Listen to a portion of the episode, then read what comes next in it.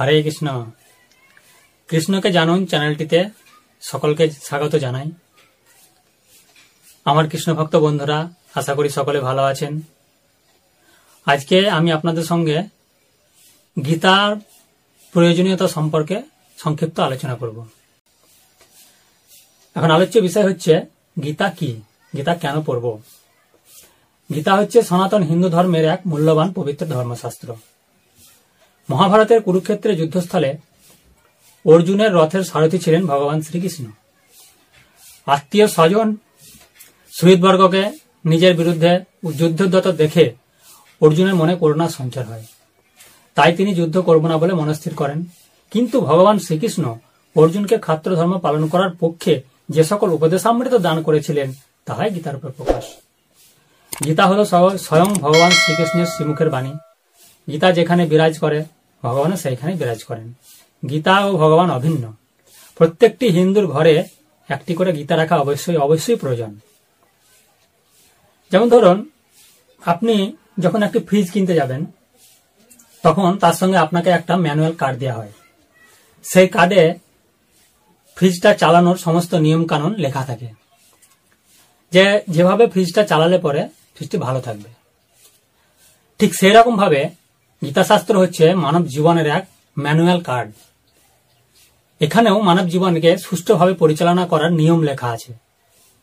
এই নিয়মে যদি আমরা আমাদের জীবনকে পরিচালনা করতে পারি, তাহলে আমাদের স্বাস্থ্য, জীবন সমস্ত কিছু সুস্থ থাকবে। প্রতিদিন যদি আপনি সময় করে উপযুক্ত স্থানে গীতার একটি অধ্যায়ও পাঠ করেন, তাহলে ভগবান আপনার প্রতি সন্তুষ্ট থাকবেন। পার্থিব লাভ আপনি দেখতে পাবেন যে আপনার শরীর, মন, সব দিক থেকে আপনি শান্তি পাবেন।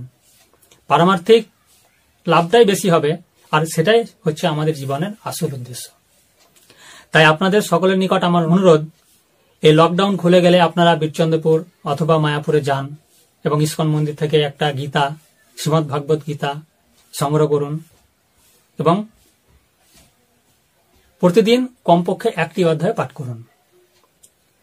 আপনার জীবনকে কলুষমুক্ত করুন আপনার পরিবার, পরিবারের শান্তি বজায় থাকবে। ভগবান আপনার প্রতি সন্তুষ্ট থাকবেন এবং পরবর্তী জীবনে আপনি ঈশ্বরের সান্নিধ্যে আসার একটি সুযোগ পাবেন।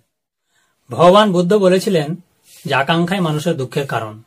কাম, ক্রোধ, লোভ, মোহ, মদ, মাৎসর্য এই স্বরূপুর আক্রমণ থেকে রক্ষা করতে পারে এই গীতাশাস্ত্র।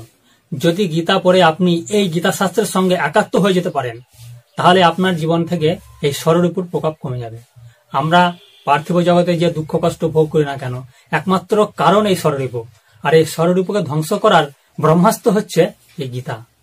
গীতা অস্ত্র দিয়ে স্বরূপকে ধ্বংস করতে পারলেই আমাদের জীবন শান্তিতে ভরে উঠবে। এমন নয় যে গীতা পাঠ করলে আপনার পাঁচতলা বিল্ডিং হয়ে যাবে বা বিশ বিঘা জমি হয়ে যাবে বা দু কেজি সোনা হবে, এরকম নয়, সে হবে না। কিন্তু আপনার জীবনে শান্তি বজায় থাকবে এবং ভগবানের ভগবান আপনার প্রতি সন্তুষ্ট থাকবেন। পরিশেষে আমি চন্দন দাস, আপনাদের সকলের কাছে অনুরোধ করব, গীতা পাঠ করুন, শান্তিতে থাকুন এবং পারমার্থিক উন্নতি সাধন করুন। আর যারা পড়তে জানেন না, তারা কি করবেন? না, অন্য কেউ যখন গীতা পাঠ করবে, আপনারা ভক্তি ভরে সেটা শ্রবণ করুন, তাতেও কিন্তু আপনারা একই ফল পাবেন। তো আজ এই পর্যন্তই। হরে কৃষ্ণ।